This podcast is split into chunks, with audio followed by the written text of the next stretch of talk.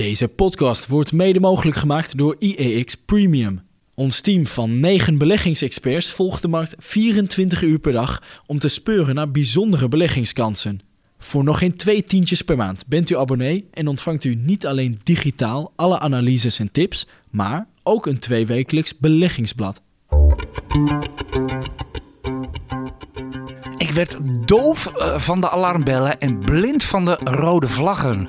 Was getekend Corné van Zijl, wie kent hem niet, in zijn eh, wekelijkse FD-column van gisteren. Meneer was naar een uh, beleggingsavondje geweest van snelle jongens. 92,6% in 11 maanden en dat in de huidige markt. Of je maar even uw geld wil storten. Niels, dit soort, dit soort dingen, wat zegt dit over? Zegt dit, iets, zegt dit iets over de markt? Nou ja, het zegt wel meer natuurlijk dat er weer meer risicobereidheid is. Want, want als ik 92% zou horen, dan... 0,6? in elf maanden? Toch ja? nog. Ja, nee, dat, dat, dat gaat natuurlijk helemaal nergens, gaat helemaal nergens over. En het geeft aan. Het, ja, maar het feit dat dat soort partijen dat daar toch interesse voor is, dat geeft toch aan dat er een, een grote nieuwe groep beleggers ook naar de, de markten gaat. Dus uh, ja, die zijn wat eerder toegankelijk voor dit soort verhalen dan uh, wij. Ja, jij helemaal als ervaren rot. Ik wil mezelf nog niet een ervaren rot noemen. Maar... Ik ben van de, van de generatie Corné en uh, ja, ik ben een vergelijkbare belegger als hem. Ik denk niet dat Corné hier zijn geld in heeft gestoken. Hij had er geen full disclosure in ieder geval bij staan. Maar ik denk dat ik het wel ongeveer weet. In ieder geval, dames en heren, welkom bij de wekelijkse IX Beleggers Podcast. Het is vrijdag 12 augustus. Het is 20 over 11. De AX doet ongeveer min 0,2 op 724. En ja, het was me het weekje weer wel. Uh, we nemen deze podcast op op uh, Damrak. Aan de knoppen zit uh, Koen Grutters. Hij maakt hier weer een vrij podcast van. Tegenover mij staat, staat hier weer Niels Koerts, aandelenanalist van IX.nl. Mijn naam is Arend Jan Kamp. En we nemen dit voor, ieder, voor de meeschrijvers op in de Zoggerzaal deze week. We zitten iedere week op een ander plekje hier op het Damrak. Niels, ik val met de deur in huis. Voordat ik de agenda ga doornemen met de mensen wat wij de komende drie kwartier gaan bespreken. Wat was jouw nieuws van deze week? Ik denk toch wel dat het het inflatiecijfer uh, was uit de Verenigde Staten nog steeds heel hoog, 8,5 procent. Maar het was een paar tienden van een procent lager dan verwacht. En de beurzen gingen erop uh, vrij hard omhoog. Ja, op maar een paar tienden verschil. Ik, ik vond dat vrij... Ja, de, consen de, consensus was 8,7 ja. uh, jaar op jaar. En dan rolde 8,5% uit. En inderdaad, bats, daar ging alles. Ja, ik, ik, ik, natuurlijk is dat op dat cijfer, maar eigenlijk laat het ook wel zien dat de beurs gewoon omhoog wil. Uh, het is natuurlijk die beweging is ingezet uh, begin, uh, begin juli. En ja, dus, ik geloof sindsdien al is er bijna 10% bijgekomen. Dus het is hard gegaan. Dat de beurs omhoog wil, dat is, ja. een, dat is een stellige uitspraak van jou. ben jij zo bullish van de week? de Nasdaq 100 die steeg inderdaad tot 20% boven de bodem van afgelopen juni. En het is een bull market, zei Wall Street Journal. Wall Street Journal, wie durft het tegen te spreken? Ja, iedereen heeft alleen zijn eigen definitie. Dus dat is altijd... Uh, dat is ook het lastige. Onze definitie is vanaf, de, hè, als vanaf het dal 20% omhoog, dan zit je weer in een bull market. Alleen, ja, nog steeds, de Nasdaq staat dit, dit jaar in dollars geloof nog steeds 15 tot 20% lager. Dus ja, van een bull market wil ik nou niet echt spreken nog. Nee, je zou kunnen zeggen dat de trend ook nog omlaag is. Inderdaad, je zegt het al een beetje. Er is geen officiële definitie van wat een, wat een bull of bear market is. Iedereen is het er wel over eens dat het 20% vanaf de bodem moet zijn. Maar ja, uh, Investopedia bijvoorbeeld, uh, zeg maar het Wikipedia van de, van de beurs, die hanteren van er moet voor, moet eerst uh, twee keer een dip van min 20 vanaf de top zijn geweest en dan plus 20. En dan moet het er eigenlijk wel twee maanden boven staan. Nou ja, kortom, de definities zijn, zijn allemaal uh, mogelijk. Uh, wat vind jij? Wat, uh, ja, ik, ik vind het nog geen bull market. Nee. Ik, vind, ik vind het echt te vroeg. Ik, vind, ik, ik, ik wil gewoon bevestiging zien. Het, het kan inderdaad hoor, dat, dat het zo is. Want de Nasdaq is natuurlijk hè, de grote tech-index. Het wordt gedomineerd door, uh, door Big Tech. Dat is Apple, et cetera. Meer de helft van de weging. Ga je wat verder onder in die markt kijken... dan zie je bijvoorbeeld dat de chippers, de SOX... en daar gaan we het zo meteen uitgebreid over hebben... ondanks die regen aan winstwaarschuwingen... de andere waarschuwingen die er deze week waren, die zit ook in een bull market. Het welbekende ARK Fund Innovation ETF van Katie Wood. Wie kent het niet na, na afgelopen twee jaar? Die zit al zelfs sinds dit voorjaar. En dat is echt wel een bull market. Ja, maar dat een bull market. Het maar zou kunnen. Ja, maar uh, dat fonds is sinds de top nog steeds met hoe, misschien geloof ik nog steeds gehalveerd of niet? Uh, ja, maar ja, je weet het. De mooiste koerswinsten ja. zitten altijd op Ja, maar dan nog vind je dan een boom. Ja, ik vind dat allemaal ver. Ja, je, je merkt het al aan mijn sepsis. Het is wel zo, als ik echt kijk, ik had toevallig gisteren weer mijn uh, beleggingsoverzichtje ingevuld. Ja, de, de wereldindex doet in euro's maar min 3% dit jaar. Is dat herbelegd? Herbelegd, of, ja, uiteraard. Dus met, met, met dividenden? Ja, dus dat, is, dat, Weet- dat weet je, valt Niels- allemaal wel mee. Ja, op zich wel. Mis- Misschien dat dat ook wel verklaart dat mensen weer risico durven nemen. We, hebben het, we zagen het van de week natuurlijk ook bijvoorbeeld, daar gaan we het zo natuurlijk over hebben. En ook vandaag weer. Vastnet wat, eh, wat weer heel hard gaat. Dat uh, Corné daar op een afgela- afgeladen zaaltje zat. Eh, dat er überhaupt de koersen zo hard stijgen. Kijk maar naar de AX. De, de chippers gaan weer hard, de groeiaandelen gaan weer hard.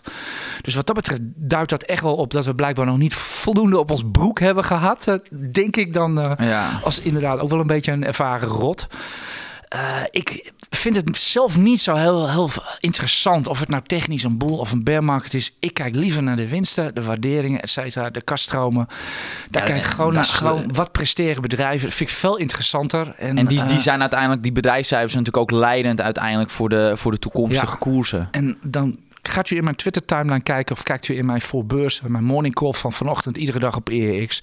Ik heb een grafiekje van de Nasdaq met, eh, met de winstverwachtingen. Ja, de Nasdaq gaat omhoog, maar de winstverwachtingen die gaan nu toch wel flink naar beneden. En daarmee gaat de waardering weer omhoog. Ja, maar dan is natuurlijk weer de vraag, is dat tijdelijk? ja, daar gaat het om. Ja, daar gaat het altijd om. En achteraf zal het weer makkelijk zijn. Eh, Dan kunnen we over vijf jaar zeggen van... verdoor, die had ik nou maar in 2022 de markt gekocht. Want ja, je zag die tech-aandelen toch rallyen. Ja, we zitten nu... wel- Dat klopt. Maar we zitten natuurlijk wel tegen een wall of worry aan te Ja. kijken. Zoals dat heet. Van hier tot Tokio.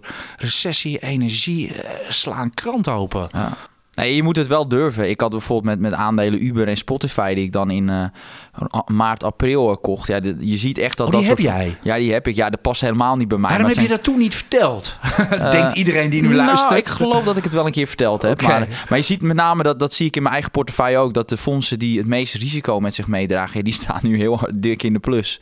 Dus eh, Uber plus 35, Spot, Spotify plus 20. Dat zijn echt behoorlijke uitslagen. Dus dat soort fondsen die begin dit jaar en eh, eind vorig jaar helemaal werden afgestraft... die zie je gewoon weer, eh, weer helemaal oplopen. Dus Ja, oké, dat is een feit. Ik ben zelf sceptisch. Noem het berries. Want ja, ik zie die winstverwachtingen dalen. Hier in Europa gaat een recessie aankomen. Het zit zometeen geloof ik ook bij de vragen iemand. Ja, de energieprijzen, vooral hier in Europa, heel erg slecht. Eh, dat, dat, dat gaat gevolgen hebben voor de concurrentiepositie van onze bedrijven hier. Denk maar aan die Duitse bedrijven eh, die met hun gasrekeningen, et cetera, zitten. Dat, eh, ja, daar staat weer tegenover dat ze misschien ook wel wat efficiënter gaan werken. Want toen blijkt ineens dat we toch iets minder gas nodig hadden dan gedacht. Want dat zie je ook gebeuren. Ik, ik, ja, die, die 15% die komt er vanzelf. Iedereen doucht al minder, joh. En Dat is al een slok op een Nou, ik kachel toch- ik kachel moet- van 21 naar 20 scheelt ook al de helft Nou, ik moet toegeven, zelfs ik hou er rekening mee. Zelfs ik ben kouder gaan douchen. Ja, het is gewoon geen pretje meer om onder de douche te staan. dus het is veel te koud. Ja, Dus, nee, eh, maar, maar het is inderdaad wel zo. Het bedrijfsleven is ongelooflijk flexibel. Daar gaan we het zo ook over hebben. Ik zag een regeltje voorbij komen, een quote van de, van de CEO van eh Ebusco. Die zei dat ja, ze laten bepaalde spullen niet meer per schip komen, maar per vliegtuig. Eh nou, zal nu wel een brief van de Milieudefensie gaan krijgen, denk ik. Maar eh, Ja. ik denk dat dat even niet zijn primaire zorg een is. duurzaam bedrijf dat eh, zijn onderdelen via vliegtuig eh, laat gaan. Ja. Misschien moeten we even inbellen. Ja, Ma- nee, een maand geleden was hij, zat hij in onze podcast en onze beleggersdag van... als wij dit toen geweten hadden, hadden we dit natuurlijk zeker gevraagd. Maar dit kwam voor ons ook vallen. Wou jij verder nog iets zeggen over de brede markt? Nee, er was ja, we, we verder hebben niet het eigenlijk zoveel al een nieuws. beetje... Nee, bij de brede markt waren vooral veel bedrijfscijfers nog steeds. Laten we daar maar snel naar kijken. Want Ja. daar praten wij toch het liefst over. Over Ja. aandelen. Daar ligt denk ik Eh, ook de meeste van onze kennis, denk ik. eh, Ten opzichte van eh, de concurrentie, denk ik ja, wel. ja, laten we ons maar vooral niet met politiek en zo gaan nee, bemoeien. gaan we niet doen. Oké, waar gaan we het allemaal over hebben? We doen eerst maar even de saaie aandelen. Dat zijn de financials, de verzekeraars om, en ABN AMRO, omdat het moet, zeg maar. Dus weet je hoeveel mensen daarin zitten, ABN ja, AMRO? iedereen, eh, ja en, en iedereen heeft ook wel een verzekeraar in, zijn, in een breed gespreide portefeuille zitten, toch? Dus, eh, Heel goed. Dus, maar ja, het zijn natuurlijk niet de meest sexy aandelen. Maar ga verder. Da- daarna gaan we het wel over sexy aandelen hebben. Dat gaan we het over eh, ja, de chippers. Nvidia en Micron kwamen deze week met waarschuwingen. En de chippers gingen weer vrolijk omhoog. we gaan het hebben over nog even voor de pauze. En de pauze is bij ons altijd de lezersvragen. Ik ben heel benieuwd wat deze week weer allemaal is over Deutsche Telekom. Die voor de tweede keer, klopt dat Niels, dit jaar al de outlook verhogen? ja, dat zou goed, zomaar goed kunnen. Dat is bij hun een En volgens mij sta jij hier al het hele jaar hier Deutsche Telekom te pluggen. Dus dat is ook wel een keer leuk voor jou. Dat we het over een aandeel hebben wat gewoon echt heel goed was. Na de pauze, na de lezersvragen, gaan we verder met uh, Four Farmers. Die hadden deze week dus ook cijfers. En hey, Busco. We gaan het uiteraard ook even hebben over Fastnet. Zat bij de vragen Niels. En uh, we doen nog even een rondje Ahold, Coolblue, Hal en Bol.com. Dus zeg maar die hele mix, om het zo maar even te noemen. En dan gaan we besluiten met, uh, ja, omdat het moet, PostNL. Ja, de mooiste bewaren voor de laatst. de, de, mooiste bloempjes. uh, nou ja, goed. In ieder geval, uh, Niels, jij volgt, je, jij volgt de, verzekeraars bij ons op de beurs, Egon en, en. Hadden gisteren allebei tegelijk cijfers. Ja. Brandlos. Nou ja, wat mij allereerst opviel was eigenlijk dat die, die cijfers stonden redelijk haaks op elkaar. Want waar bijvoorbeeld Egon zijn uh, solvabiliteitsratio, dus die kapitaal, die buffer, flink wist te versterken, zag je dat, dat het bij NN terugviel. Uh, en bij beide bedrijven was wel zo'n kapitaalgeneratie was wel goed. En daarom zag je ook het verschil in koersreactie. Dat omdat vroeger was het altijd zo dat Egon was zwak gecapitaliseerd en NN Groep was veruit het best gecapitaliseerd. En nu zie je dat dat helemaal is omgedraaid. Ja, kan je in één zin het verschil uitleggen tussen verzekeraar Egon en aan de andere kant NN en eigenlijk ook wel AZ? Ja, kijk, e- Egon zit meer in, uh, is, focust zich meer op de Amerikaanse markt. En uh, is ook wel wat meer rentegevoeliger. Al dekken ze dat wel af. Dus dat was met name vroeger zo. En, en, en uh, is toch wat meer de stabielere partij van de twee ook echt meer klassieke verzekeraar, ja, ik zeggen. Waar ja. je formuliertjes inlevert als je schade hebt, wat dan ook. Klopt, maar ook NN is vooral ook wel levensverzekering hoor. Oké, ga door. Nee, maar het, het, verschil met name tussen die twee... Er was een enorm verschil qua koersreactie. Egon ging bijna plus 10 en, en, en min 5. Eigenlijk vond ik beide overdreven. Want ik vond Egon was echt wel beter dan verwacht. Maar om dat nou zo positief op te reageren... Want ik zat bij Egon al te kijken. Nou ja, die outlook ging zoals verwacht omhoog. Dat uh, kon bijna niet anders. Dat, uh, er was denk ik geen analist die daar geen rekening mee... Uh, meehield. Um, en bij NN was, ah ja, het waren eigenlijk ook gewoon goede cijfers. Alleen ja, blijkbaar, het is ook de handel is wat dunner. Dat daar toch, toch best wel forse koersuitslagen in, in waren. Was de truc niet bij Egon vooral die, die, die prachtige kaststroom waarmee ze, waarmee ze kwamen... en ook die dividendverhoging van 3 cent... van de interim dividend van 8 naar 11 cent? Ja, kijk, Hoera, denkt de markt dan, toch? Ja, tuurlijk, kaststroom was bij Egon beter... maar als je puur kijkt ten opzichte van de beurswaarde... Is, vind ik nog steeds de vrije kaststroom van NN is echt beter dan dat van Egon. Bij Egon lekt nog steeds veel weg aan, aan holdingkosten. Dat wordt wel beter. Uh, maar echt nog steeds van de twee partijen vind ik NN echt wel een sterkere partij... ondanks dat hun kapitaalbuffer wat... Uh, wat, wat lager is op dit moment. Maar goed, dat was ook een reden, omdat zij natuurlijk heel veel maar aandelen is Maar is dat niet om de goede reden? Dat wil zeggen dat uh, die solvabiliteit was vooral afgenomen... omdat ze lekker veel geld naar ons hebben overgemaakt. Ja. Middels uh, dividend en aandelen inkopen. Nee, nee, natuurlijk. Maar als jij natuurlijk... Dat is mooi, uiteraard. ja, maar op het moment dat die uh, solvabiliteitsratio wat lager is... heb je ook minder ruimte om nog eens een keer extra te spekken. Bij Egon is die ruimte wel. Dus, dus daar zal je ook wel relatief snel... Een, nog een keer een extra aandelen inkoopprogramma krijgen. En is er ook uh, meer ruimte voor dividendverhoging. Dus dat op zich, als je echt, echt moet kijken welke twee heeft wat mij betreft de voorkeur, dan ligt ik bij mij eerder bij NN. Puur omdat ze dus een verhoudingsgewijs een sterkere kaststroom draaien. En wat, uh, ook wat, uh, wat lager gewaardeerd zijn. Oké, bij deze. Door naar ABN AMRO dan maar. Ja, tot, ja, verder, tot... verder precieze adviezen en koersdoelen, et cetera, van jou. Die lees je, bij, ons, vind, lees je bij ons op de site. Ja, wat ik wel vind, ik vind een verzekeraar wel echt wel een hoeksteen ook van een portefeuille. Want dat, is gewoon echt een, dat zijn echt cashmachines. En die, als jij gewoon rendementen wil maken voor de lange termijn en, en wat meer spreiding wil, zijn dat wel mooie fondsen. Ja, ik zou nog één ding willen, willen toevoegen. Uh, financials zijn op dit moment optisch heel goedkoop. Voor iemand die niet verder dan de koers-winstverhouding kijkt. 6 à 8 of zo. Iets doet alles geloof ik op dit moment, toch? Of is ja, ja, bij de bank. Ja, maar je moet er al... Ja, de winst, ja, de netto winst. Vergelijk dat alsjeblieft niet met de Apples van deze wereld. Nee, netto winst. Bij banken kijk daar nou niet te veel naar en helemaal niet bij verzekeraars. Want bij verzekeraars is dat echt boekhoudkundig. Dat is, je moet bij verzekeraars kijken naar kapitaalgeneratie en echt niet naar netto winst. Nee, doe dat vooral niet. Punt. Oké, gaan we door naar ABN AMRO en ING. Dat is eigenlijk wel een beetje een vergelijkbaar verhaal als Egon en, uh, en, en nu het zo zegt. Die solvabiliteitsratio. Ratio. Want wat deed deed NN, of uh, ING in Q2, die hadden een stroppenpot. Die was flink opgevoerd, terwijl ze in Q1 nog hadden opgenomen uit dat potje. Bij ABN AMRO was het precies andersom. Ja, dat klopt. Het is wel zo, dat, dat is ook, het, er valt wel iets voor te zeggen. Want je ziet bij, een ABN, die hebben meer exposure naar de hypotheekmarkt. En uh, eh, ING meer naar bedrijven. En ja, je ziet nu al ook weer wat meer bedrijven failliet gaan. Dus het is dan ook wel. Het, is, komt niet als verrassing dat dan juist ING wat moet toevoegen aan die stroppenpot. En ABN dat, dat ze er wat uit kunnen halen. Omdat in dat opzicht zit ABN net even, wat beter. Alleen is op dat punt. Maar als je puur kijkt naar kostenstructuur, ja, dan, dan heeft ING het zijn zaakjes veel beter op orde dan een, dan een ABN AMRO. Heb je daar cijfer bij?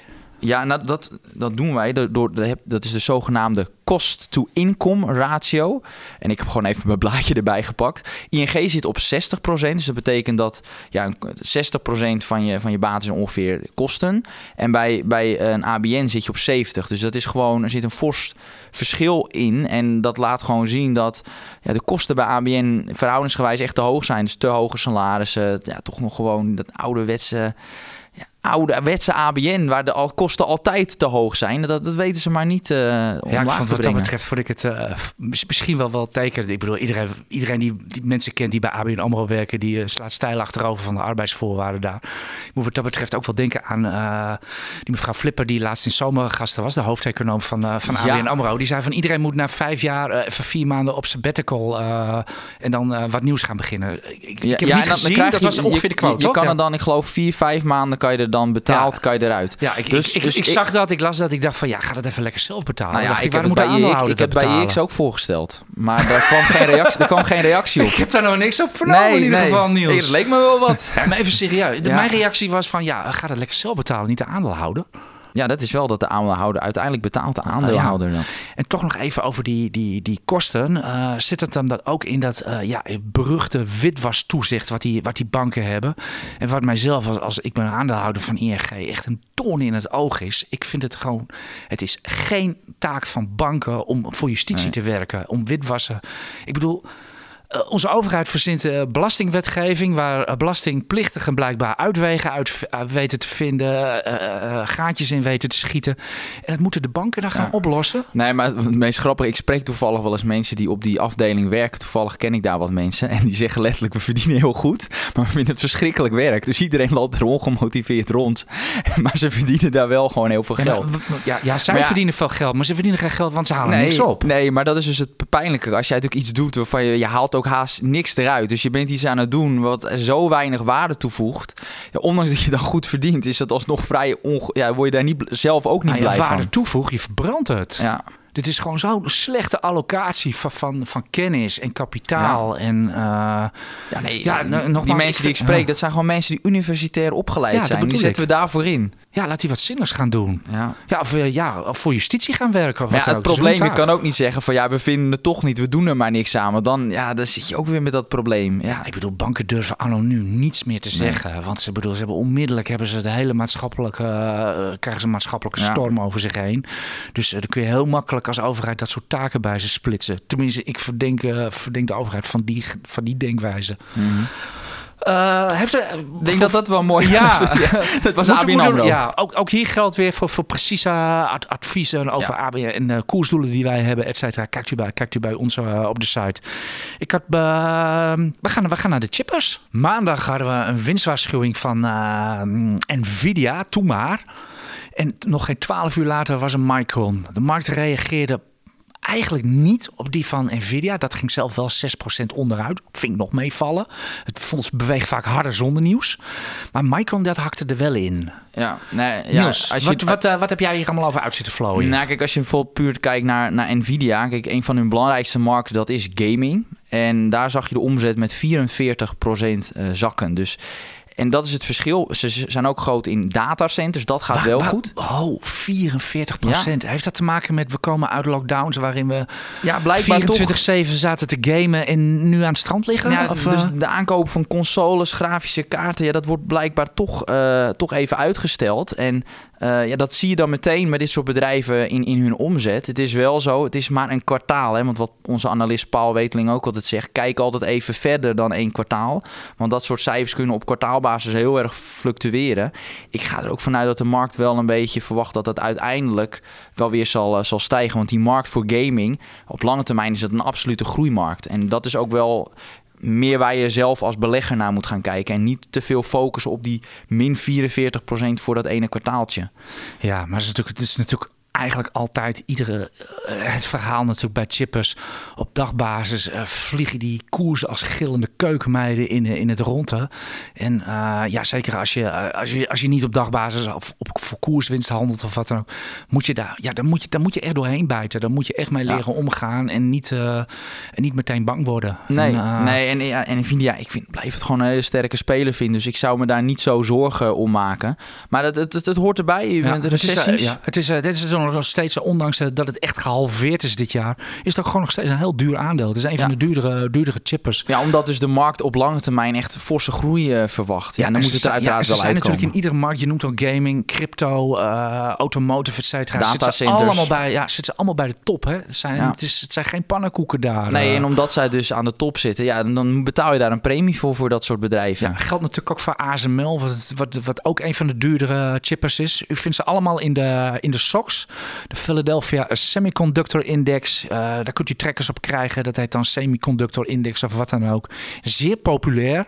En uh, ja, ook die zit trouwens in een bull market. Maar volgens mij had ik dat al... Volgens Wall Street Journal begrepen. Ja. Hè, dan, dat had je al gezegd. Vind ik wel mooi dat ik dat even mooi kan afschuiven op zo'n grote krant. Hoef ik het zelf niet Nee, maar je zag, om terug te komen op die cijfers van Nvidia. Je zag dus dat de Nederlandse chippers daar niet om op, op omlaag gingen. En dat is gewoon puur omdat dat kwam. Omdat zij met name in gaming zitten. En die exposure van ASML, ASMI en Is op dat vlak gewoon beperkter. Dus dan zie je dat dat niet één op één uh, overgaat in ja, elkaar. Dat was met dat Micron-verhaal inderdaad wel, wel wat anders. Ja. Uh, er is, ja, want we kopen ook gewoon, uh, we stellen de aankopen van telefoons en laptops, et cetera, inmiddels ook uit.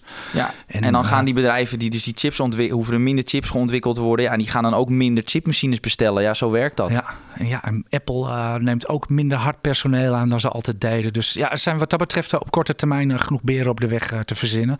Maar lange termijn uh, ja, zijn er toch denk ik wel de aandelen. Ja. Tenminste, ik zit, uh, ik, zit, ik zit vrolijk in de ASML in ieder ja, geval. Nee, onze visie ook van de desk over de chippers is, is, niet, is niet veranderd naar aanleiding van die winstwaarschuwing van zowel Micron als, als Nvidia. Ja, en we beleggen niet voor, drie, voor de komende drie maanden. En, zeker Oké, okay. hey Niels, jij hebt hier al heel vaak in deze podcast dit jaar heb je het over Deutsche Telekom gehad, die je veel liever hebt dan, dan onze eigen KPN. Ja. Voor de tweede keer dit jaar een outlook-verhoging. Kunnen ze niet rekenen daar? Nee, ja, maar dat is, dat is wel sowieso. Dat is ook als je kijkt naar, de, naar Deutsche Telekom, dat management, dat geldt zowel voor de verwachtingen voor dit jaar als voor hun langetermijnverwachtingen ja, ook, ook nog steeds. Ja, ik vind hun veel te conservatief. En dat heb je vaak bij bedrijven die wel goed presteren. Die zijn dan liever te conservatief, zodat ze dan uiteindelijk hun verwachtingen weer opwaarts kunnen bijstellen. dat hebben ze nu ook gedaan. En de markt ging daar eigenlijk al een beetje vanuit, want de koers bleef gewoon stabiel vlak op, op dat cijferrapport. Dus, dus beleggers hadden dat al gezien. En het is eh, sowieso Deutsche Telekom de eerste jaren of echt de grote winnaar met een koerswinst van 15, 16 procent. En daarna, toen het sentiment aantrok, dan zie je, terwijl die bedrijfscijfers gewoon verbeteren, blijft zo'n aandeel dan liggen, gaat dan niet meer omhoog. En dat komt gewoon omdat dan ja, de animo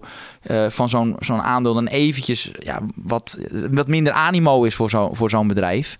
En dat is ook wat het mooie maakt om ver, veel te spreiden. Ja, dan Deutsche Telekom helpt je in de periode dat uh, de markt omlaag gaat en gaat het dan weer omhoog. Ja, dan moeten die groeiaandelen het doen. En zijn dit dan weer de underperformers? Ja, nou ja, wat dat betreft kun je, kun je KPN ook wel hebben, want dat is echt ook wel een molensteen in een dalende markt. Ja, jawel. Maar nee, ik, dat zeg ik natuurlijk helemaal verkeerd. Nee, dat blijft ook liggen. Dat, dat is zo'n lage beta. Ja, dat weegt amper. Klopt, alleen als je dan puur kijkt fundamenteel ik heb daar ooit uh, bij het uh, Beleggingsinstituut Instituut ooit een uh, seminar over gegeven. Ja, op zo'n beetje alle maatstaven scoort een Deutsche Telekom echt aanzienlijk beter dan een KPN. Het enige wat KPN beter voor elkaar heeft is de schuldgraad. Dat ligt bij Deutsche Telekom een, een stukje hoger. Maar als je gaat kijken naar vrije kaststroom, groei, marges... ja, dat is bij een Deutsche Telekom veel beter voor elkaar. Duidelijk, duidelijk verhaal, denk ik. Ik denk dat het de uh, hoogste tijd is om naar de lezersvragen te gaan. Nee, luister, waarom zeg ik dat toch altijd verkeerd? Ik had een oproepje op Twitter gedaan en ik voel me helemaal sneu, want ik kan de meeste niet beantwoorden. Niels, brand los. Ik ga helemaal losbranden. De eerste vraag van uh, Mark90. Hoe kijken de heren naar Boskalis, die inmiddels ja, zo'n 2% boven het bod van, uh, Bos, van Hal staat? Wat is jullie visie op de situatie, AJ? Uh, boe, Hal heeft iets meer dan de helft van de aandelen binnen, geloof ik. Nou, klopt. Die, het loopt dus niet storm met aanmelden. Hal doet het bod gestand bij 80 procent. En, uh, ik moet het ook nog allemaal zien of ze dat gaan halen. Ik vermoed als je kijkt naar de koers dat er misschien nog wel een ja, paar staat het boven? Ik moet eerlijk zeggen, ik kijk nou, helemaal niet meer naar Boskalis. Het staat ongeveer een eh. halve euro boven. Maar normaal, staat, het, normaal staat het eronder. Omdat uh, het is nog lang niet uh, hè, dat het gestand is. Het is nog niet zo dat je betaald krijgt. Dus die tijd die daartussen zit, daar wil je een bepaalde compensaties. Normaal, als het helemaal zeker is, ligt toch de koers altijd 2, 3 procent eronder. Uh, omdat je, ja, je hebt gewoon als belegger betere alternatieven. Uh, dus, dus dat valt mij op. Uh, ik denk dat het toch, wij, ons koersdoel, dat weet ik, ligt ook 2 eurotjes ongeveer boven het bod van, van Hal. Dus wij gaan daar zelf wel een beetje vanuit dat er wat bij komt. Alleen ja, of je dan ook nog de aandelen vast moet houden. Kijk, het probleem is, misschien kan je dat licht hogere bod wel krijgen.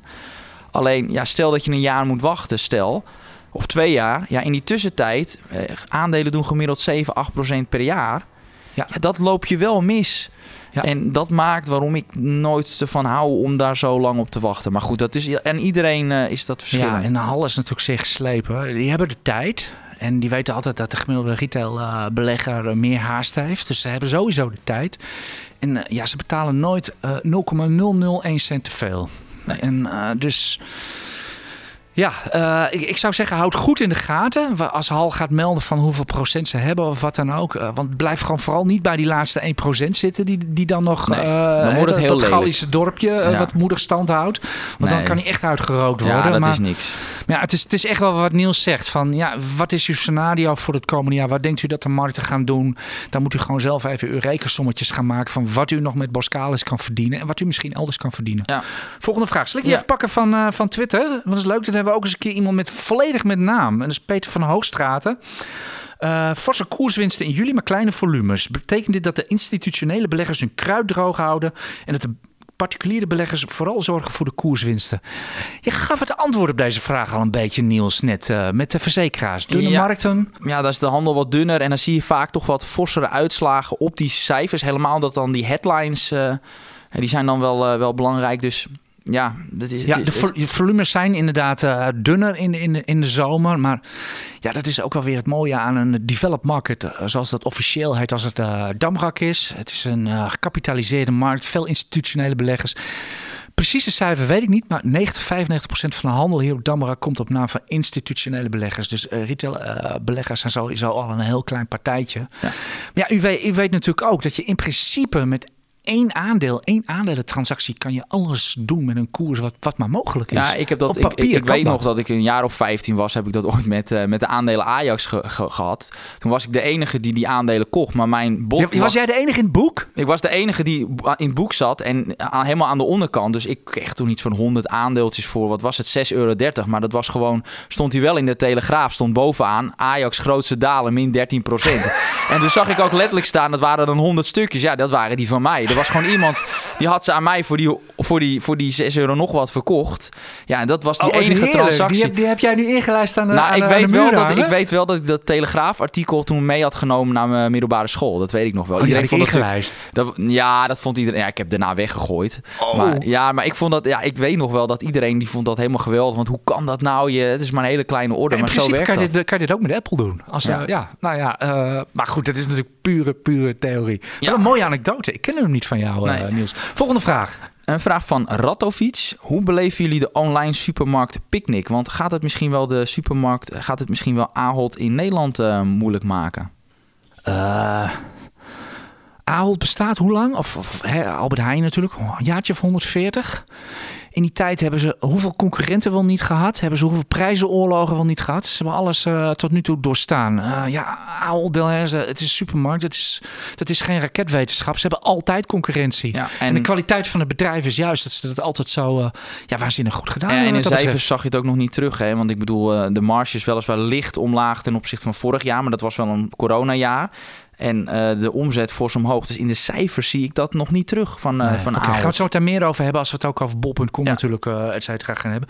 Ik heb, verder heb ik op Twitter veel vragen over Philips en Bayer. Dat hebben we al heel vaak gedaan. Hè? Ja, nou, ik heb die vraag niet gezien. Maar ik denk dat ik, als het om Bayer gaat, denk ik van hoe kunnen de cijfers zo goed zijn en dan gaat de koers omlaag. Dat zal hem wel zijn. Uh, ja, nou, doe maar even snel. Daar verbazen wij ons ook over. Nee, dat, dat zit hem gewoon in dat uh, in, in, in, in, nog steeds dat round-up verhaal. En ze hadden weer een extra settlement. En de markt is er op een gegeven moment een beetje klaar mee. En dan, uh, omdat er iedere keer weer lijken uit de kast komen bij dat, bij dat round-up. En ja, dan, dan krijg je een lage waardering. Ik ben echt van mening dat op middellange termijn gaat dat. Ben ik echt van mening dat het eruit loopt. Dus, maar je hebt wel, wel geduld nodig. Want ja, de cijfers zijn ijzersterk. En uiteindelijk zijn die leidend voor de beurskoers. Maar dan moet wel dat round-up verhaal moet er wel. Ja, dat moet er wel kunnen ze fuseren met uh, Philips en hebben we gewoon alles zo in één eh, fonds zitten. Ja. Laten we dat niet Dat mag ik helemaal niet zeggen. Dit is, dit is echt vloeg praten. Ja, verder heb ik toch eigenlijk wel een beetje verzoek aan iedereen van stuur alsjeblieft niet verzoekjes met hele kleine penny stocks of wat dan ook op of wat dan ook.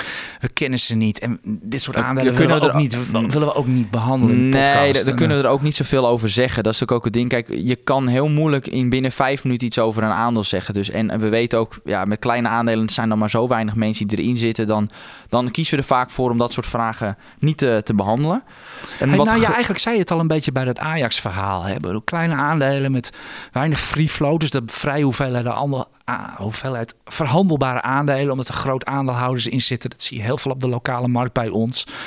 Uh, daar bemoeien wij ons liever niet mee, omdat puur alleen door er wat over te zeggen, over, over te schrijven, krijg je daar vaak al heel veel omzet of wat dan ook. En voor je het weet zitten mensen gevangen in zo'n aandeel. Ik wil het niet op mijn geweten hebben. Nee, helemaal goed. Een, uh, een vraag nu van... Doe maar even de laatste gezien de tijd, ja? Uh, Niels. Nou, dan pak ik eventjes Bezi. Ja. een vraag van, die gaat over Bezi van Troef, heet hij. Uh, voor Bezi is de winsttaxatie 4,40 euro per aandeel en de taxatie van het dividend 3,74 euro. Dat geeft een dividendrendement van 7%. Dan is het toch een ideaal aandeel voor mensen die voor het dividendrendement gaan? Of zie ik iets over het hoofd? Ik denk dat het een inkoppertje is, maar je, ik denk aan jou. Je, ik denk dat je wel iets eh, over het hoofd ziet. Uh, niet zo volatiel als Basi. Ja, dus het dividend wat er voor dit jaar ramen. Maar stel dat dus die cijfers fors teruglopen. Dan kan je volgend jaar gewoon een uh, veel lager dividendrendement. Of misschien zelfs geen dividendrendement verwachten. Als ze echt heel hard erin hakt. Ga ik niet vanuit. Maar je, dit is geen zekerheidje bij. Het is, nee, nee, nee, het is geen farmaceut. Nee, als je, echt, uh, als je echt voor dividend wil gaan. Eh, echt een dividendaandeel hebben. Moet je, moet je een groeier hebben. Dan moet je echt goed naar de dividendgroei van bedrijven kijken. maar die is ook goed bij, ja, bij Wat dat betreft kun je bij... Ja, maar maar ja, je wel, weet het, wel fluctuerend. ja, het is zeer fluctuerend. Wat dat betreft is ASML al een beter voorbeeld. Dat is al tien jaar lang consequent fors aan het verhogen. Echt fors. je beurt nu maar 1% of zoiets. Maar mensen die het aandeel tien jaar geleden kochten, die zitten al op 10%. En ja, dus, en dus kom je ook bij de Wolters Kluwers van deze wereld uit. En als je echt de echte wil hebben, dan moet je natuurlijk naar Amerika kijken. De Dividend Aristocrats. Daar zitten bedrijven bij die al meer dan 100 jaar, echt ExxonMobil, Johnson Johnson, dat soort tenten, meer dan 100 jaar gewoon jaar op jaar dat dividend verhogen. Het dividendrendement kan dan wel niet zo heel hoog zijn en de aandelen duur, maar juist omdat ze consequent, recessie of niet, en wat er ook gebeurt in de wereld, altijd die dividenden maar weer verhogen. Daar moet je vooral op letten. Helder. Echt actuele dividendpercentages is niet meer dan een eerste indicatie. Tot slot stand troost, want ja, we zeiden we gaan vastnet behandelen. Wat te denken van de okay, ongelooflijke. Vastnet, daar is hij. Ja, ja nou, ik heb heel kort even naar die cijfers gekeken. Wat mij ook opviel, inderdaad, de verdrievoudiging van, uh, van de omzet, dat is goed. Alleen hun marge is nog steeds erg laag. Onderaan de streep gaat het netto verlies omhoog. Dus daar wil ik nog even wat dieper naar kijken voordat ik daar ja, grote uitspraken over wil doen.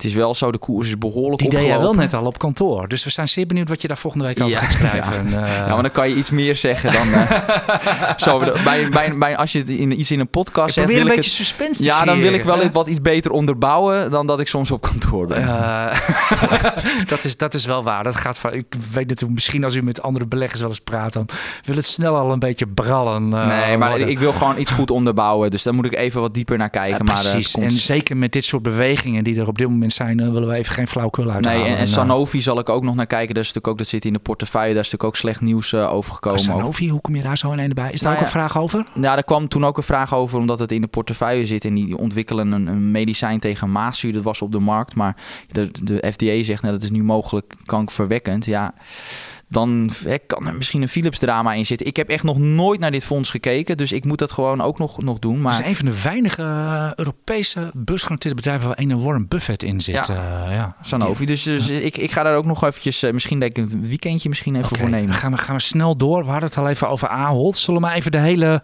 ja ik noemde het al even, de hele bluts zeg maar. Ahold natuurlijk van de week prachtige cijfers. Dat dikke krul. Uh, uitgerekend op het dag dat er ook bericht was dat de, dat de prijzen in de supermarkten natuurlijk sky high gingen. Dus je kunt de reuring uh, op de social media wel weer, uh, wel weer raden. Slecht het probleem ja, was toch? natuurlijk, wat slechte nieuws was natuurlijk, maar dat, dat wisten we eigenlijk al maanden. De topman bevestigde het eigenlijk ook een maand geleden tussen de regels door wat hij zei op onze beleggersdag. Toen wisten we eigenlijk al genoeg. Bob.com gaat dit jaar niet meer naar de beurs. En ja, dan hebben we ook nog ja, van de week kwam je ook nog met Coolblue en Hal aan. Uh, ga dit puzzeltje even voor ons leggen. Ja, nou, het is meer, kijk, uh, Ahold zit uiteraard in, in bol.com. Nou, bij bol.com zag je omzet nu wel weer wat omzetstijging. Maar wat ik een beetje vermoed, uh, want een van de redenen waarom de koers van Ahold omhoog ging is omdat zij hun verwachting voor de vrije kaststroom omhoog op voor de middellange termijn opwaarts hebben bijgesteld. Oftewel, het bedrijf gaat meer cash genereren dan verwacht. Dat komt omdat zij hebben gezegd dat ze hun investeringen, zogenaamde capex in analistentaal, uh, dat, dat dat naar beneden gaat. Dus ze gaan iets minder investeren. Wat ik zelf vermoed, is dat dat komt dat de groei bij bol.com toch wel wat tegenvalt. Ja, als dat tegenvalt, hoef je ook minder uh, te investeren in nieuwe. Um, distributiecentra bijvoorbeeld. Dus ik vermoed dat dat daar ook uh, mee te maken heeft. Dat is dan eigenlijk weer minder. Ja, nee, maar daarom. Dus dat, en dat, dat is ook bijvoorbeeld bij Coolblue. Coolblue afgelopen jaar, dat, dat, dat is onderdeel van HAL. heeft HAL een belang van 50% in. Ja, dat groeide afgelopen jaar al veel minder dan Pol.com. Als dan de markt tegen zit, ja, ik hou mijn hart vast voor, uh, voor Coolblue. Ze hebben niks gepubliceerd dit jaar qua cijfer, want ze zijn niet beursgenoteerd. Maar ik, uh, ja, ik hou me hard vast. En dat is ook de reden om dat de waarde van dat belang van Coolblue heb ik weer nogmaals gehalveerd. Dus uh, ja, dat, dat heeft dan echt significante impact ook op de waarde van Hal. Want zoals aandeelhouders van Hal waarschijnlijk wel weten, ja, Hal is een achterblijven dit jaar alweer op de beurs sinds 2014. Niets verdiend hè, per saldo. Nee, Hal is zwaar aan het teleurstellen ja. de laatste jaar. Dat heeft natuurlijk alles te maken met hun exposure naar, uh, de olie ja, naar maritiem olie natuurlijk. Hè. Ze zitten al in Boskalis, zullen het nu helemaal hebben. Grote positie in SBM Offshore, dat ligt ook al tien jaar vlak. Uh, Fopak is een drama. Pijn in dat is, ja. ja, Fopak, waarom zou je in vredesnaam een Fopak beleggen? Nou, daar liggen wel kansen hoor. Maar, uh, oh, sorry. Ja.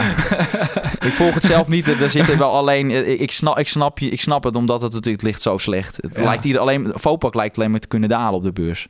Ja, ja. En, en jij gaat er nog steeds vanuit dat als Boskalis binnen heeft, dat ze dan op Fugro gaan binnen? Ja, Fugro is, die staat bij mij op, op één. En, en niet zozeer een, een Fopak of zo, dat ze die helemaal gaan inlijven. Maar dan zou ik eerder kiezen voor een Fugro, omdat dus die activiteiten makkelijker in te passen zijn bij een Boskalis. Want ze hebben gewoon eenmaal heel veel geld nogal.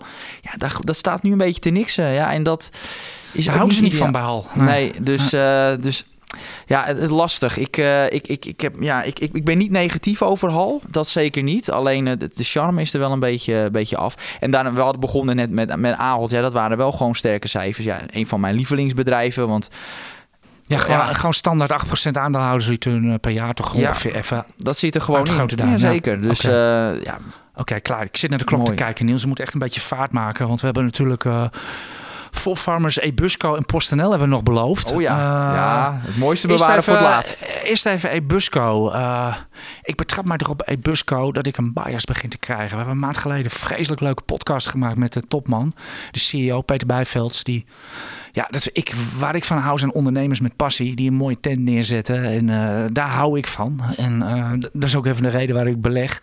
Jij hebt kanttekeningen. Na kanttekeningen moet het ook niet overdrijven. Maar de hun marges die vielen wel. Ja, dat is wel echt behoorlijk teruggevallen ten opzichte van voor de coronapandemie. Dat speelt... Is dat de supply line? Want om dingen met vliegtuig, zoals we al zeiden, te laten komen is wat duurder dan per boot. Ja, gewoon hogere inkoop, transportkosten. En natuurlijk ook vanwege corona is ook die, zijn ook die orders voor die elektrische bussen. Zijn, het is allemaal net even wat minder nog dit jaar. Dus het is wel behoorlijk uh, verbeterd. Ja, 1300 stuks orders. Ja, maar voor, voor dit, op een rij. Een beetje vergelijking. Kijk, voor dit jaar verwachten, ze, verwachten wij een omzet van 160 miljoen voor Ebusco. Volgend jaar moet het al een half miljard worden. Ja, dan is het ook makkelijker om volgend jaar die marge weer omhoog uh, te krikken. Dus die marge was inderdaad wat tegenvallend. Alleen onze verwachting is wel dat dat tijdelijk in is en dat dat dus volgend jaar weer omhoog kan. Alleen gaan ze dat die marge halen wat ze voor de corona haalden? Ja, dat denk ik niet, omdat ja, die kosten zijn voor hun... Hè, een mooi voorbeeld, prijs van lithium, ja, uh, 350% gestegen. Ja, in die batterijen, ja, daar heb je wel lithium uh, voor nodig. Ja, dat is, dat is niet ideaal. Nee, dat is het probleem waar al die EV's natuurlijk mee te maken hebben. Ongeveer een van de slechtste aandelen. Overigens voor advies, et cetera, onze koersdoelen of het buy, hold of sell is voor uh, Ebusco ook geldt ook weer. Kijk je gewoon bij ons op de site, daar staat het, uh, daar staat het allemaal keurig op. Onderbouwd op. Voor farmers, volgens mij zit het al vier jaar of zoiets in een bear market. Het is een, waarde, het is een, het is een vergelijkbaar drama als met de, met de boeren zeg maar in Nederland. Ja. Van de week cijfers... Uh, ik vond het, uh, ik had een beetje een klein duimpje gevoel bij die cijfers. Goh, van, goh, jullie doen het gegeven de omstandigheden nog best goed, maar de koers... Uh... Nee, maar dat kwam ook, ze hadden natuurlijk daarvoor, een maand daarvoor natuurlijk al een positieve winstwaarschuwing afgegeven. Kijk, margeontwikkeling in het tweede kwartaal wel veel beter. Alleen waar ze natuurlijk mee zitten, is die zo ongelooflijk veel onzekerheid. Je hebt onzekerheid over de energieprijzen, de krimpende veestapels, Chinees importverbod nou, van Duitse de... varkens, vogelgriep in Nederland. ik vast varkens... Ik denk dat jij wel de rest van de podcast ja, zal volkrijgen krijgt, maar, maar uh, als je, ik, ik, varkenspest in Afrika, alles, als je ziet al dat soort factoren. Ik heb ze even op een lijstje gezet. Ja, dat, en Mis de hittegolf nog. De hittegolf en het onzekere politieke klimaat. Want ja, wat gaat er gebeuren met de boeren in Nederland? Ja, ik... Ja, dat is. En dan ook nog opereren tegen flinterdunne marges. Ja, dat is voor farmers op dit moment. Daarom is die waardering ook zo laag. Ja, ik. Uh... Ja, ik denk. Ik ben geneigd oh. te denken van je krijgt de nog ruimschoots kans om een keer eh, als de trend weer omhoog gaat om nog op dit aandeel te hopen. Maar ja, aan de eh. andere kant, als, het een beetje, als er een beetje signalen is dat dat verbetert. Kijk, als die marges heel laag zijn, in één keer heel dan kan het heel hard gaan. Dus het is natuurlijk gedecimeerd vanaf de top. Ik geloof misschien wel meer dan 80% of zo gedaald. Ik durf niet uit te rekenen. Dus, en, en wat mij ook opviel bij For Farmers, sorry dat ik weer verder ga. dat over de stikstof. Het, het komt niet vaak voor dat. dat, dat nou, dit komt heel vaak voor. Nou, dat, dat, de, dat de CEO zich toch een beetje oh. bemoeit in een politieke discussie. Want ze zeggen letterlijk van. Uh, ja, uh, de aanpak van de stikstofcrisis in Nederland. dat leidt tot een uh, gepolariseerd maatschappelijk debat en tot grote onrust over veehouders. Wij roepen de politiek op ruimte te bieden voor een gesprek waarin alles bespreekbaar is. Samenwerken en innoveren is efficiënter en beter dan alleen saneren. Dat zie, lees je niet vaak. Bij kwartaalcijfers nog wel. Oké, ja. Nou, het was natuurlijk van de week, uh, wat dat betreft, is het uh, poldermodel dat wij in Nederland altijd met elkaar praten, is wat dat betreft ook een beetje aan het sneuvelen. Want alle, waaronder ook voor farmers, Aware, uh, nog meer bedrijven in de agrisector, die willen niet, uh, die willen niet praten met, uh, met de bemiddelaar. Dat is, dat is wel eigenlijk nieuw in Nederland. Ja, nee, het is, dus, het is echt... Dat, ja, en dat heeft blijkbaar ook zijn weerslag op de, op de, op de koers van voor farmers. Met voor farmers, je hebt dus heel hoog risico. Maar ja, als het allemaal weer verbetert, hè, dat misschien dat het, die stikstofplannen, dat allemaal wat wordt gematigd, dat de inflatie wat uitloopt, dat ze wat kunnen doorbreken. Ja, dan kan dit zomaar een winnaar zijn. Alleen nu ja, dat is. Ja, ik ben daar altijd voorzichtig ja, dat mee. Is, dat is altijd zo. De mooiste bloempjes groeien aan de rand van het ravijn. En dat zal altijd zo blijven. We hebben nog één aandeel op het uh, lijstje staan, Niels. En we hebben strikt genomen nog een paar minuten. Ja, PostNL. Ja, Geef mij één goede reden waarom ik in. Ja, ik zal, we zullen wel weer uh, commentaar krijgen. maar ik stel de vraag gewoon: waarom zou ik in PostNL beleggen? Ja, die vraag stel je aan mij. Toen voor het eerst van mijn leven dat ik meemaak dat jij stil bent. Ja, ja het was. Het is, ik, serieus. Ik, ik, werd er echt wel verdrietig van. Laat ik dat gewoon zeggen. Ja, ik heb op, Kosten vliegen daar. Mijn eerste, mijn vliegen daar uit de bocht. Ja, mijn eerste headline wat ik heb staan bij PostNL: ouderwets slechte cijfers. Want als je kijkt de omzet in het tweede kwartaal min 11% bedrijfsresultaat min 80% en een negatieve vrije kaststroom. Wacht even, tussen min 11 en min 80. Ja, dat is eigenlijk wat ik zeg, toch? De kosten ja. vliegen uit de bocht. Ja, ja waar, nee. komt, waar komt dat door? Is dat ook supply line personeel? Nou ja, eh? wat je natuurlijk ook hoorde in het, in het nieuws... dat uh, PostNL natuurlijk nu alle krachten die ze weer... Uh, die, die, geloof dat iedereen nu een vast contract ja, krijgt. Ja, vast contract. ja, dat wordt allemaal wel allemaal duurder. Ja, dat betalen, betaalt de aandeelhouder. Ja, en ja, ik, ik, en de omzet valt terug. Je hebt nog dat Amazon wordt natuurlijk een concurrent van PostNL... Ja, dat is, het is allemaal. En het is natuurlijk niet het sterkst geleide bedrijf van Nederland. Ja, dat is, ik, ik, ja, ik ben daar heel voorzichtig mee. En zeker, zij geven nog een, een verwachting af van nou, we gaan dit jaar misschien iets meer dan 110 miljoen vrije kaststroom behalen. Nou, analist Martin Krum die zei van nou, ik geef ze nipt het voordeel van de twijfel, maar ik... Jij niet, vrees. Ik. Nee, ja, die, die, kan je wat mij betreft mag je die op de bingo kaart met winstwaarschuwingen gaan zetten, vrees ik. Dat, uh, dat had eigenlijk afgelopen kwartaal hadden ze dat misschien al wel extra kunnen doen. Ze hadden natuurlijk al gewaarschuwd, maar het viel nog een keer slechter uit dan verwacht. Ja, ik... Ja, ik zou ook inderdaad, ja, ik sluit me daar wel volledig aan bij onze analist. We geven over het algemeen geen adviezen weg. Maar als de conclusie was, PostNL heeft verleggers weinig te bieden. Ja, ik sluit me daar wel bij aan. Want ik zie er eigenlijk helemaal niets in. Ja, er zitten veel. Ik weet dat er waarschijnlijk veel luisteraars wel in zitten. Maar ik zie het op dit moment. Je weet het vorig jaar. Eh, ze hadden het over dat de koers omlaag wordt gemanipuleerd. Dan, ja, dan weet je met wat voor bias mensen in dat aandeel ja, en zitten. Dus, dus dat is niet omlaag gemanipuleerd. Het is omlaag gegaan omdat de bedrijfscijfers verslechteren. Ja, dat is het uh, gevolg. Ja, en dat zag de City natuurlijk ook aankomen. U kent natuurlijk als u PostNL volgt het shortregister. Ja, alle denkbare hedgefunds uh, zitten short in, in PostNL. Misschien dat ze nu al wel aan het afbouwen zijn. Dat, dat, dat zou kunnen. Dat weet ik niet. Dat ze een winst nemen. Nou ja, als, als ik om eerlijk te zijn, als je, ik bedoel, ik ben echt, ik ben niet zo van de short posities. Maar stel, ik zou een uh, pistool op mijn hoofd krijgen en ik moet één, ik moet één short. En stel, hè, stel dat voorbeeld en ik moet en en, en, en zegt je, je moet één short. Ja, dan zou ik zou PostNL wel bij mij bovenaan het lijstje staan dat is, misschien is dat wel een hele leuke om deze podcast mee, uh, mee af te sluiten. Omroep aan onze luisteraars. Laat je even in de comments weten als je op x.nl luistert van... als u een aandeel wil shorten, welke zou, welke zou u dan nemen? Oké, okay, Niels, hartstikke bedankt. Uh, dit was de IX Beleggers podcast van 12 augustus.